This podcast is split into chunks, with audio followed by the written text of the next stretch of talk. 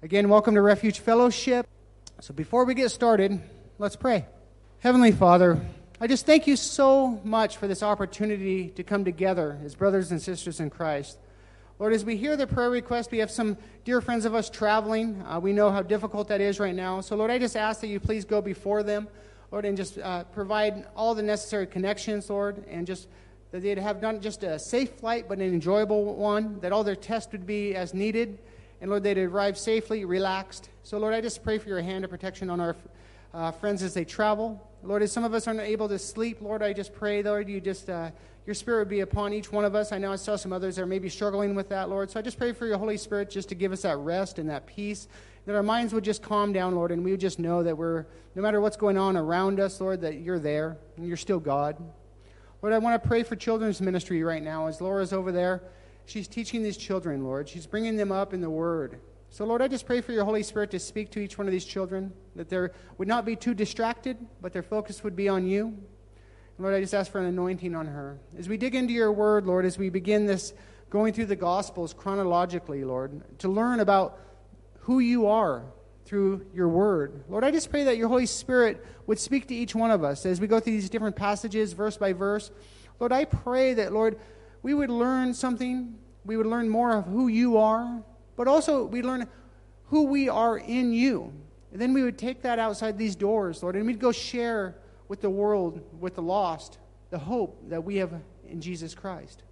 So, Lord, I praise you and I thank you, and I just ask for your blessing on this time and blessing on this message.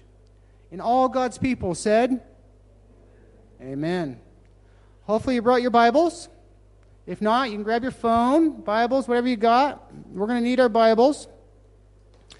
Um, unfortunately, right now we're still working on getting some here. so we are going to be in Luke today, so you can start getting there.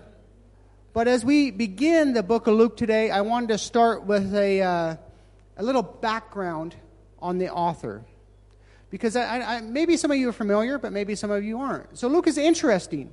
Luke here in the New Testament he is a Gentile. That is, he's not Jewish, like pretty much, I'm assuming, all of us, right? I think we're all Gentiles here.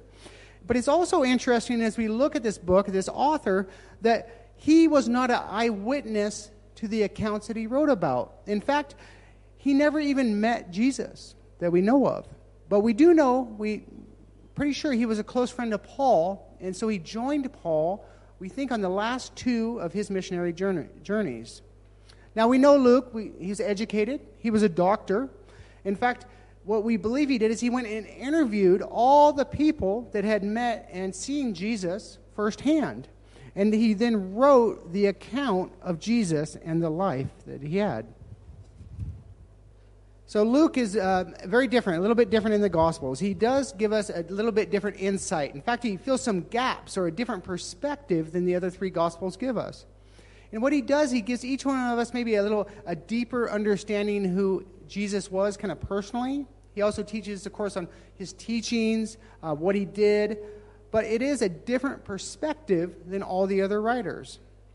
So as we get going in the book of Luke, I know some of you weren't here last week, but we got to go back for a quick review. So who was here that remembers what we talked about last week? What we talked about was defining our faith. And I taught through John 1 1 through 18. And through this study that we looked at last week, which is going to continue into this week in many ways, we learned that Jesus is eternal. We learned that he was the creator.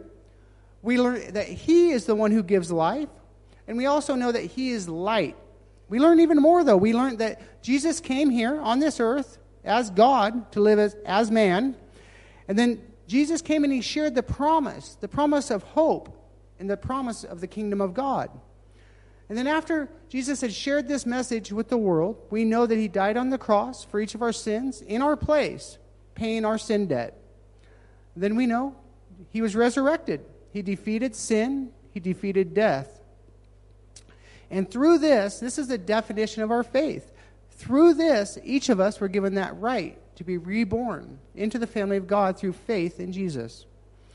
So I went through all that really quick just to explain that was defining faith from last week. And we see that through that that Jesus has that's where our faith is defined that Jesus is God and that each of us would know Jesus as our Savior and our Lord.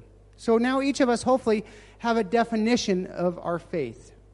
So what's next? I hope everyone here is Christian and can define who their faith is in. What's next? What do you do with that as we continue to this week? Do we all just say, Well, I'm a Christian. I believe in God. You know, I believe all the things that I just went through, I rattled on from last week. You know, that He died in my place, He's resurrected, He defeated sin. What's next? Do we just sit around and wait for Jesus? Or do we just sit around and wait to die? I know some Christians kind of do that, just to wait to pass from this world to the next world. Is that what we do? As I ask that question, I mean, it sounds silly, but it's not, because it's true. We need to ask this question What does God's Word say that we are to do as Christians as we look for His second coming? What does it say? Got your Bibles. Hold your finger in Mark right there, but sorry, in Luke, and turn one page back in my Bible to Mark 16 15. This is my life verse. Let's read Mark 16 15. And then he told them, Go into all the world and preach the good news to everyone. We are to go out and we are to testify to the world that it's Jesus who saves. God has gifted, gifted every one of us with different physical and spiritual giftings that will enable us to go out and fulfill this commandment. And today, we're beginning to study the, a prophecy, a prophecy of John the Baptist. And he would prepare the way for Jesus. Many of you are obviously familiar with John the Baptist and what he did, but his job was to prepare the way for Jesus. So as we see what John did, I go back to the question and the title of the message is are you preparing the way? Are you preparing those that God has placed in your life to hear the good news of Jesus? Many of you, maybe you're going, yeah, of course I'm doing that. Maybe some of you are saying, no, I don't, I'm not sure, but I want to ask you, not just yes, but I want to know how. How are you doing this? If you say mind, how you are preparing the way for someone to meet Jesus. How are you testifying to the world around you, to the people that God has placed in your circle and around you, that Jesus saves. How are you doing that? Let's, let's start, begin our study in Luke. Luke is going to testify through this gospel, and he's going to teach us who Jesus is and what he's done for the lost. So let's start in Luke with the first four verses and get into our study. Luke chapter 1, verse 1. Many people have set out to write accounts about the events that have been fulfilled among us. They used the eyewitness reports circulating among us from the early disciples. Having carefully investigated everything from the beginning, I've also decided to write an accurate account for you, the most honorable Theophilus, so you can be certain of the truth of everything you were taught. These passages, as we begin in Luke, begin with a basic introduction to this Gospel of Luke. He's explaining to this reader, Theophilus, that he, Luke, personally wishes to inform him or share the truth of who Jesus is in this letter. And it's interesting. We turn over to Acts chapter 1 because we get another little tidbit on the introduction of this. Turn to Acts chapter 1. We're going to look at verses 1 and 2. It says, In my first book, that's the one we're reading today, Luke, I told you, Theophilus, about everything Jesus began to do and teach until the day he was taken up to heaven after giving his chosen apostles further instructions through the Holy Spirit. So Luke explains in this intro to Acts a little bit more information to what we're going to be studying today. It was to testify about Jesus and everything that he had taught, everything that he had did, just to really share with the world who Jesus is. So turn back to Luke. So Luke explains in this introduction back in Luke that many others have been also sharing or testifying about Jesus. Many others have explained that he was the fulfillment to God's promises. You know, if, if you look at this, I really think if you read these verses, you can see that he personally, Luke personally looked to each of these stories. He went to each of these people. And he, you know, Luke was a doctor. So, you know, I, I know quite a few doctors, and they're kind of like detectives, right? If you say you're sick, they kind of like a detective, and they start looking at all the symptoms and look at all the facts, and really digging in and going back in history and um, doing this. And that's what Luke is that when he wrote this. So he really he looked at every detail before he wrote this. And so when he wrote this, I think he had a very accurate um, Gospels in a chronological order. So last week we started, and this week we're continuing. But to, in order to go chronologically through the New Testament, we have to take a minute right there after verse 4, and we have to look chronologically what actually happened next. So turn to Matthew. Matthew chapter 1. You look at that, 1 through 17. We see a whole lot of names there, huh? A whole lot of names. Does anyone think they could actually pronounce all of them names correctly? I'm not going to try. So, Matthew here is writing to the Jewish people, and he begins his gospel by proving to the Jewish people Jesus' genealogy, right? And he's showing that this is what was prophesied. This is where Jesus, where he came from. So he's telling these Jewish people that Jesus is the Messiah, and his family line, if you look at it, actually, he goes back to all the way back to Abraham. It's very interesting. Now, Luke, if you turn over to Luke, turn right back. Luke chapter 3, uh, starting in verse 23, we see another genealogy. And it starts there, and it, the first one I like it says, Jesus was known as the son of Joseph. I like how he wrote that. Now, this one's interesting because Luke actually goes deeper, right? He's kind of a detective. He expounds even more on Matthew's account, and he goes all the way back to Adam. If you turn and look at verse uh, 38, it ends with Adam was the son of God. All the way up to the first one, Jesus was known as the son of Joseph. It's absolutely amazing. Again, I'm not going to embarrass myself with trying to read through all these names. I'm not actually going to spend even much time on these verses today. There's a lot of pastors that have taught through this genealogy, and they've done a great job. I've heard many sermons how they, they'll take and they'll pick out some of the people in there, right? Uh, some of the people that uh, I'd say lived more colorful lives. Um, I won't pick any names out. Uh, but showing us how there's many people in here that were flawed people, but yet through that, Jesus, right? I will say this every one of these people that we see in this long list of names here, every one of them needed the same grace and mercy that each one of us do. Every one of them were sinners that were in need of a Savior, as we look at this whole entire list of names. And again, there's been a lot of sermons done on that. I'm not going to do that today. Um, I'm just going to go right back over to Luke chapter 1, verse 5. Let's start. Luke chapter 1, verse 5. When Herod was king of Judea, there was a Jewish priest named Zechariah. He was a member of the priestly order of Abijah. I said that wrong. And his wife Elizabeth was also a member of the priestly order, line of Aaron, uh, through 7. Zechariah and Elizabeth were righteous in God's eyes, careful to obey all the Lord's commandments and regulations. They had no children because Elizabeth was unable to conceive, and they were both very old. Luke is very detailed. We saw he first explains why he wrote the letter, and now, as he's starting, he's giving a background on John the Baptist. This kind of sets the stage for telling this story as he begins. So I like to imagine that we're in a movie set as I look through the Gospels and look through these stories. You know, I think a lot of people are watching Chosen now, right? That's kind of the popular thing, really enjoying that. So you can imagine this is a stage, right? And there's a set. And so as we read Bible stories, it's really neat to be a person. You can be the cameraman if you want to be. Maybe you can be uh, someone in the background. Um, you can place yourself. But I want us all to join in as we go going in this story and place ourselves in this story because he starts by giving some details so we can kind of understand what's going on here. He lets us know, uh, first when we read that, the time, right? We know it's Herod was king, so we know when this took place. We know the people. He starts with explaining the people that are going to be used in this story Zechariah and Elizabeth. So we have the two main people. Also, we start to learn right away in these verses the character of the people that God is going to use. We see through the passages they were servants, they were seen as righteous, they were obedient, but what else did we learn about them?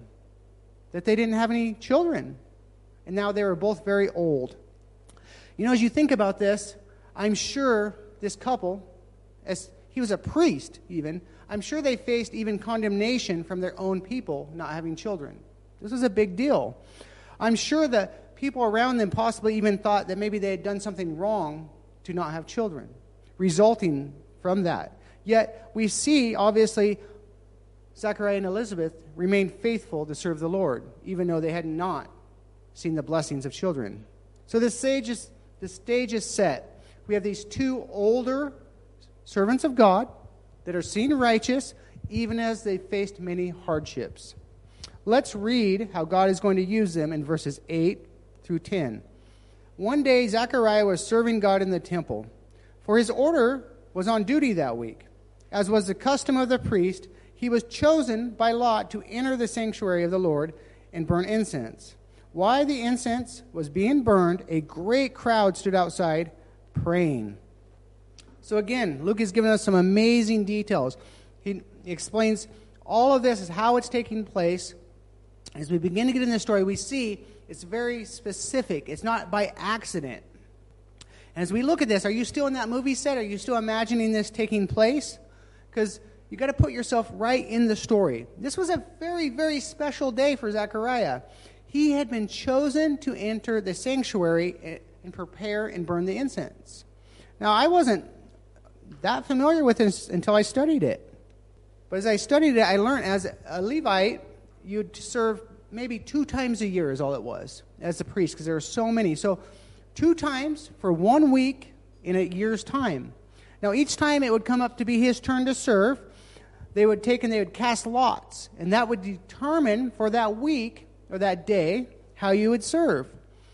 And only once in a lifetime would a priest have the opportunity to offer incense before the altar of incense before the Lord. So this was an incredibly special day for him, once in a lifetime deal. And yet, as we see Zechariah here, I think, as special as this was, I think it was just one more time that he was faithful to the Lord. And I see an example of him that we can all look towards of a person that God was going to bless. What was he doing? We know what's going to happen, right? What was he doing when God spoke to him and was going to bless him? He was serving the Lord.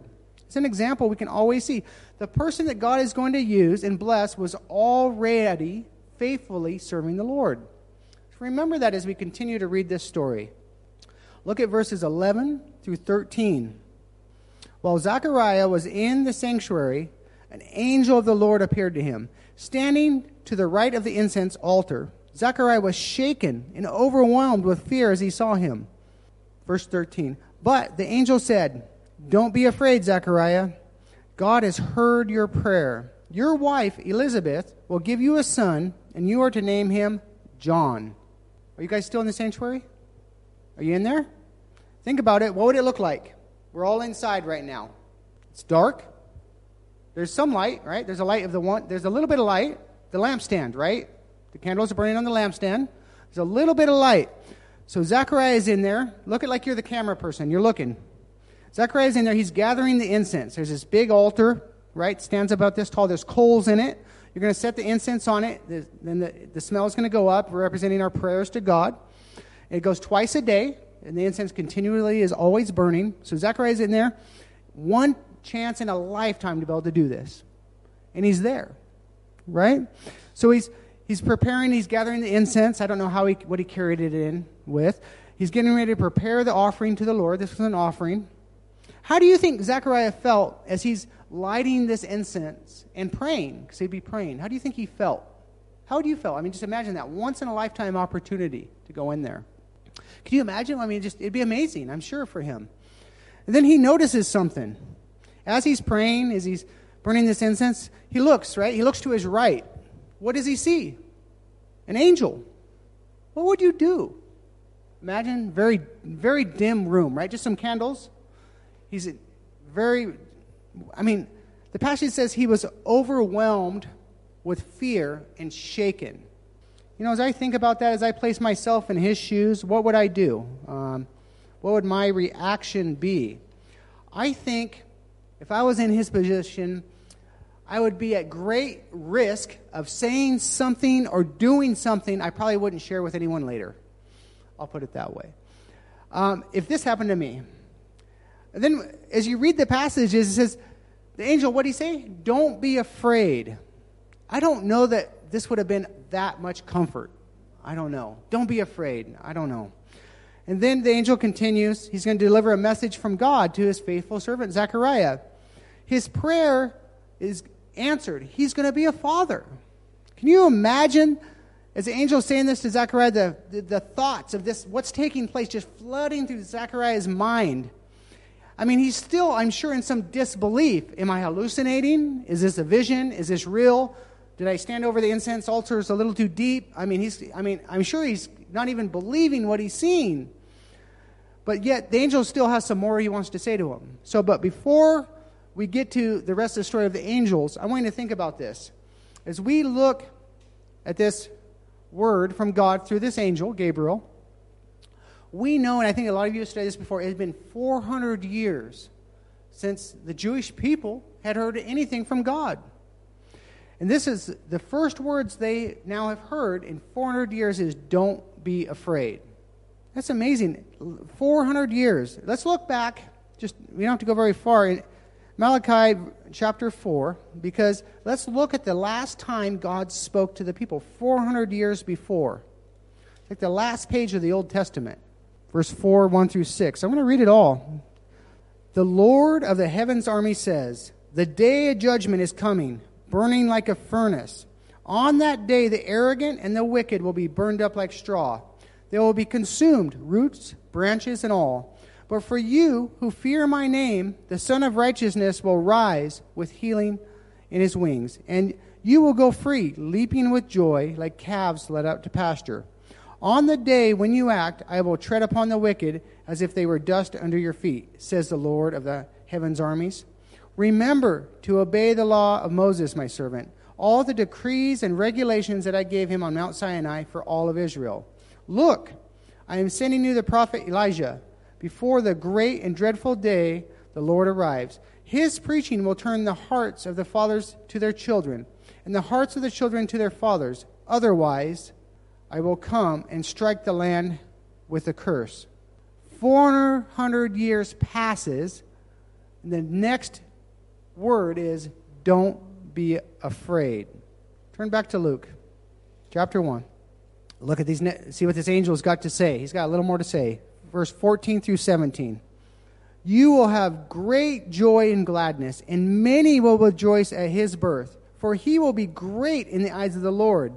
He must never touch wine or other alcoholic drinks. He will be filled with the Holy Spirit even before his birth, and he will turn many Israelites to the Lord their God. He will be a man with the spirit and the power of Elijah. He will prepare the people for the coming of the Lord. He will turn the hearts of the fathers to their children, and he will cause those who are rebellious to accept the wisdom of the godly. Very much, he lays out the details of this prophecy. I, and I, I see there's so much detail there, and I think God did this to help Zechariah and us know and help us to understand who John would be and who then Jesus would be. And then to help Zechariah to know how to raise John and just to understand what was taking place. Because I'm sure this is extremely confusing to say the least. Because we see here, John the Baptist would be the one to be used by God to prepare the way for Jesus the Messiah. We read in Malachi about this prophet, Elijah, right? And his role in preparing the way for Jesus' second coming. I want to give you a quote from none other than Chuck Smith. John the Baptist has the same basic function in announcing the first coming of Jesus than that Elijah will have in the second coming. Let's, let's read, concerning that, let's look at Jesus' own words. Turn to Matthew chapter 17. Matthew 17, 11 through 13. Jesus replied, Elijah is indeed coming first to get everything ready. But I tell you, Elijah has already come and he wasn't recognized, and they chose to abuse him. In the same way, they will also make the Son of Man suffer. Then the disciples realized they were talking about John the Baptist. God was going to use a man to go out into the world and share and prepare the world for the coming of Jesus. We read that the man that God would use would be one that would be completely committed to serving him, one that would be filled with the Holy Spirit. John even was called before his birth and then set apart from all the things of the world. And then through him, men, the hearts of men would be changed. Sinful, it said sinful lives would be changed to repentant hearts. So we've learned all about John the Baptist, and he's not even born yet. Isn't that amazing? So, how do you think Zechariah is going to receive this news that he just heard? Turn back to Luke, and let's see.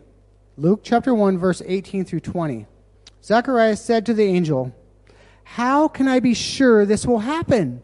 I'm an old man now, and my wife is also well along in years. Then the angel said, I am Gabriel. I stand in the very presence of God. It was he who sent me to bring you this good news. But now, since you don't believe what I said, you will be silent and unable to speak until the child is born. For my words will certainly be fulfilled at the proper time. Disbelief with a personal justification explaining why God's calling wasn't true. Think of that. Disbelief with a personal justification explaining why God's calling wasn't true. Just take a minute and think about this. An angel of God had just spoken this prophecy from God to Zechariah. What did he say to the angel of God? How can I be sure this will happen? What do you say when you read passages like we read earlier in Mark, my life verse? Let's turn back there again. What do you say? Mark 16, 15. And then he told them, Go into all the world and preach the good news to everyone. God here is speaking through his word to each and every one of us, just as he used an angel to speak to Zechariah. So, what excuses do we have, do we give? How do we justify not being obedient to that verse? Do you use worldly circumstances to excuse this command, this verse? Zechariah did. Look at verse 18 again. What did he say? Oh, back one here for me. I am an old man now, and my wife is also well along in years. Good thing he didn't call her old, I guess, but well along. So he used this excuse, this worldly excuse of why God's word would not be true. Look at then Gabriel's response to Zechariah in questioning the word of God. What was it? What was his response? Can you read that. Look at, can you imagine the boom of his voice when he said that? Let's read it, verse 19, but let's, let's read it maybe like, like it really happened. Look at verse 19. Then the angel said, I am Gabriel. I stand in the very presence of God. It was me who sent you to bring the good news. Probably didn't do it very well, but you imagine how this angel would have said that after Zechariah refused to hear that message from God? A faithful servant of God, Zechariah has just been rebuked. His, his whole life, right? Zechariah, we read about it, his whole life was surrendered to serve God. But without God, in his old age, was going to do something amazing through him. Finally. And what does he do? He stumbled. He, he found what God's calling, he called it impossible because he said he was too old. His wife was too old. It's amazing.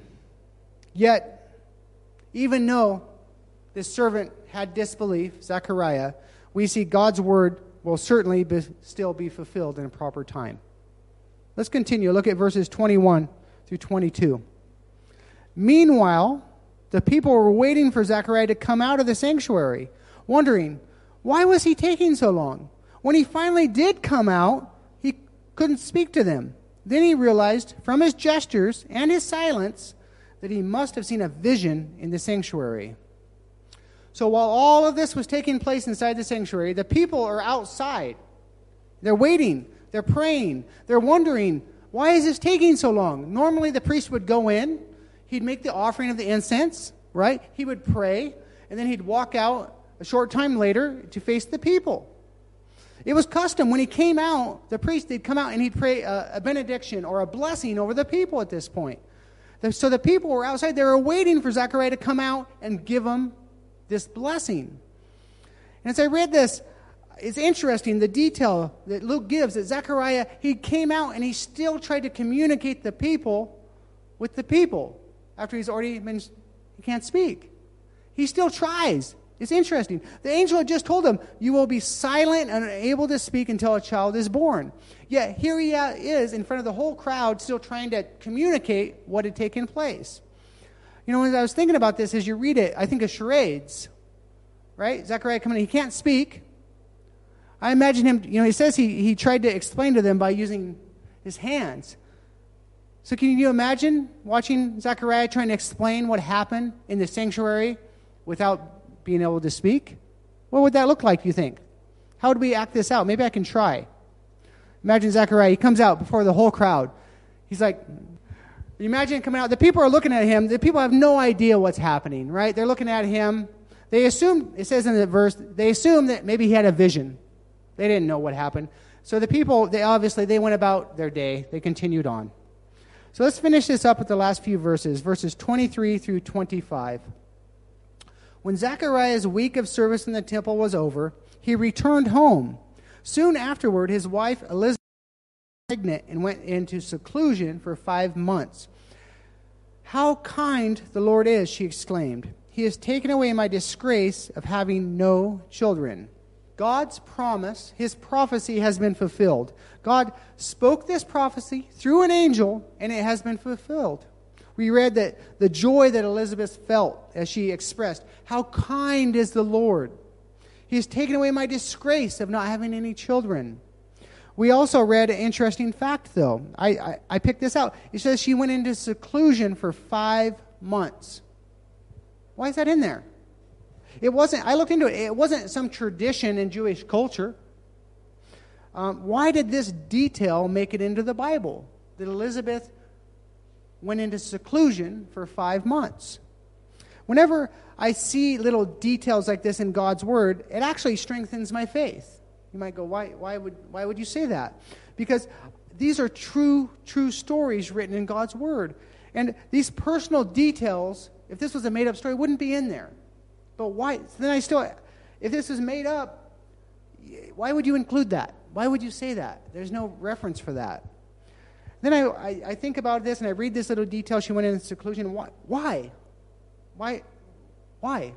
Now, we don't know for sure. It doesn't say. We have no other information. I even looked it up. Nobody knows. This is my opinion, and strictly my opinion. I believe that Elizabeth didn't want anyone to know she was pregnant until she herself even knew it was absolutely true and even possibly that she wouldn't miscarry. I know many women, and we've prayed over many women that has had difficulty to conceive children, uh, had difficulty becoming pregnant. And then I've known many of them, when they did become pregnant, very often they would wait to share with anyone because they wanted it to be true. Now, maybe there's a different reason. I, I, I don't know. But I know God's promise was fulfilled here. And I see that little detail there. I don't know why it's there. But I tell you what, I've, I've prayed over a lot of women. And I'll tell you, that's very common when they've prayed and prayed and prayed for years and years and years to have a child. And when they finally do get pregnant, they are very reluctant to share with a lot of people until they know for sure they can make it. And uh, I, that's what I see there. I don't know. I don't know. But when I see that little details to me, it just proves again and again to me the Bible is true. Because why is that detail in there? Again, I don't know why. I read a lot of commentaries and nobody knows. Nobody knows. There was there's not a reason like in culture. So so in closing up, we see God ordained John the Baptist to be the one to prepare the way for Jesus. And as we say that, I want everyone here to know that God also has foreordained every one of us, his children, to share with the lost the hope that is found in Jesus Christ. Each one of us has been given different physical and different spiritual gifts, and through the Holy Spirit, we can prepare those around us to know Jesus. The question I asked earlier, and I'll ask again as you look at your circle of influence around you and the people that you know, if you go through that name and checklist in your head, is every one of them that you know ready to meet Jesus? And have you told them the truth of who Jesus is? I want to look at one last verse Matthew chapter 3, verse 2 and 3. I'll, read, I'll just read the whole thing. In those days, John the Baptist came to the Judean wilderness and began preaching. His message was Repent of your sins and turn to God, for the kingdom of heaven is near. The prophet Isaiah was speaking about John when he said, He is a voice shouting in the wilderness, Prepare the way for the Lord's coming, clear the road for him. This week, I would ask that each of us would notice the people around us and pray for the Holy Spirit to show each one of us how we can prepare each of them to know Jesus as their Savior. So, the question again on this message was Who prepares the way? You know, as I think about who prepares the way, what means does God use through the Holy Spirit to prepare the way? What means does He use? To go out for each of us. It's us. We're to go out into the world, just like John the Baptist, and, and clear a path for Jesus to do the work in someone's life. We, one thing is for fact, we're, we're definitely not supposed to be a stumbling block for anyone to, to meet Jesus on that path. Um, and another, we shouldn't be idle, just sitting waiting. But instead, we should have the same heart as Jesus, a heart for the lost, using the gifts that each and every one of you have been given to go out and share the good news. So I asked you earlier to give an example of how you're sharing the gospel. How are you preparing the way for someone to meet Jesus? If you came up with one, you're like, great, that's awesome. I got a bigger challenge for you. How about something new? How about something new? This is a real challenge. I don't care what you've done in the past. Great. I want you to go outside your normal and find a new way to share Jesus with someone this week. Something different. I'd love to hear about it. Now, for me, it, this, as I read this and I studied this, it, it brought up part of my testimony.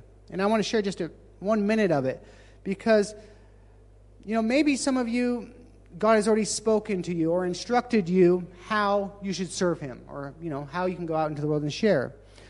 And this happened to me. God had spoken to me and He had gifted me in ways. But the problem was, is I heard from the Lord and that I was supposed to go out, but I told God, like Zechariah, I can't. I can't do that. I can't, I can't go out and share the gospel. I can't be a pastor. I can't go out to a foreign country. I, I've done too many bad things in my life. I'm not qualified. I don't know the Bible enough. I, I wasted years of my life making worldly excuses, explaining to God, justifying why I was not obedient. Don't make this mistake. Zechariah, that's what he did. He used the worldly circumstances to say this can't happen. Don't make this mistake. God has gifted each and every one of us in very unique ways, each and every one of us, different ways. Not everyone's everyone's different. God's given us He's got many many parts, but we all have a purpose. In closing, I want to quote from Warren Wiersbe. Maybe some of you are familiar with Warren Wiersbe. Here's a quote from him. You have probably noticed that God often speaks to his people and calls them while they are busy doing their daily task. Both Moses and David were caring for sheep, and Gideon was threshing wheat. Peter and his partners were mending nets when Jesus called them. It is difficult to steer a car when the engine's not running. When do we get busy? When we get busy, God starts to direct us. Zechariah, what was he doing? He was serving God's people. So often people say, How do I go out and share the gospel? Start by doing something. I know it sounds simple, but God uses people so often that are already serving in some which way. Let's pray. You want to grab Laura? Heavenly Father, I just thank you so much for this message, Lord. As we hear this and we hear about Zechariah and Elizabeth and this prophecy of John the Baptist and how you had ordained him from birth, before birth, and commissioned him to go out and pave the way, to clear the path for Jesus. Lord, I know that each of us also have a calling through your word, through your scripture, that we are to go out and share the good news, to share with the lost the hope of Jesus Christ. And Lord, we know we do this through the power of the Holy Spirit. We're not called to do that on our own. We're not even capable to do that on our own. But Lord, I pray that each of us, Lord, would seek you and look out this week and see how, some which way out there, that we could share the good news in some new way. I think it's different for every one of us, Lord. You use this all in different ways and give to each of us in different ways. But Lord, I know if we will be conscious about this, if we will just take an active step in serving, many people can hear the good news. And then, Lord, your Holy Spirit can speak to them. So, Lord, I just, I pray for safety for everyone, as I know right now this uh, city is going back into a lockdown, Lord.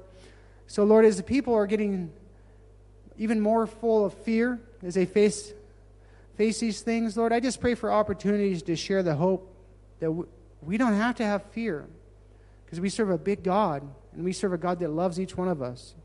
So, Lord, I just pray for each of us to have opportunities out there this week to share the hope that we found in Jesus. If there's anyone out there listening that doesn't understand or know you, has came to faith in you and call you Lord, Lord, I just pray your Holy Spirit would call, call them to you, Lord. And Lord, they would experience what it is to experience that mercy and that hope through faith in you. So, Lord, we praise you and we thank you for this time of worship. I just pray your Holy Spirit would just, something would sink into our hearts through these passages, Lord, that when we walk out this door and we go out into the world around us, when we go through our week, Lord, we'd remember this. How can we share with these people? Because there's people all around us, Lord, that you've put there, and you've given us ways through your Holy Spirit to speak to them. So, Lord, again, I praise you and I thank you, and we love you so much, Lord. In Jesus' name, amen.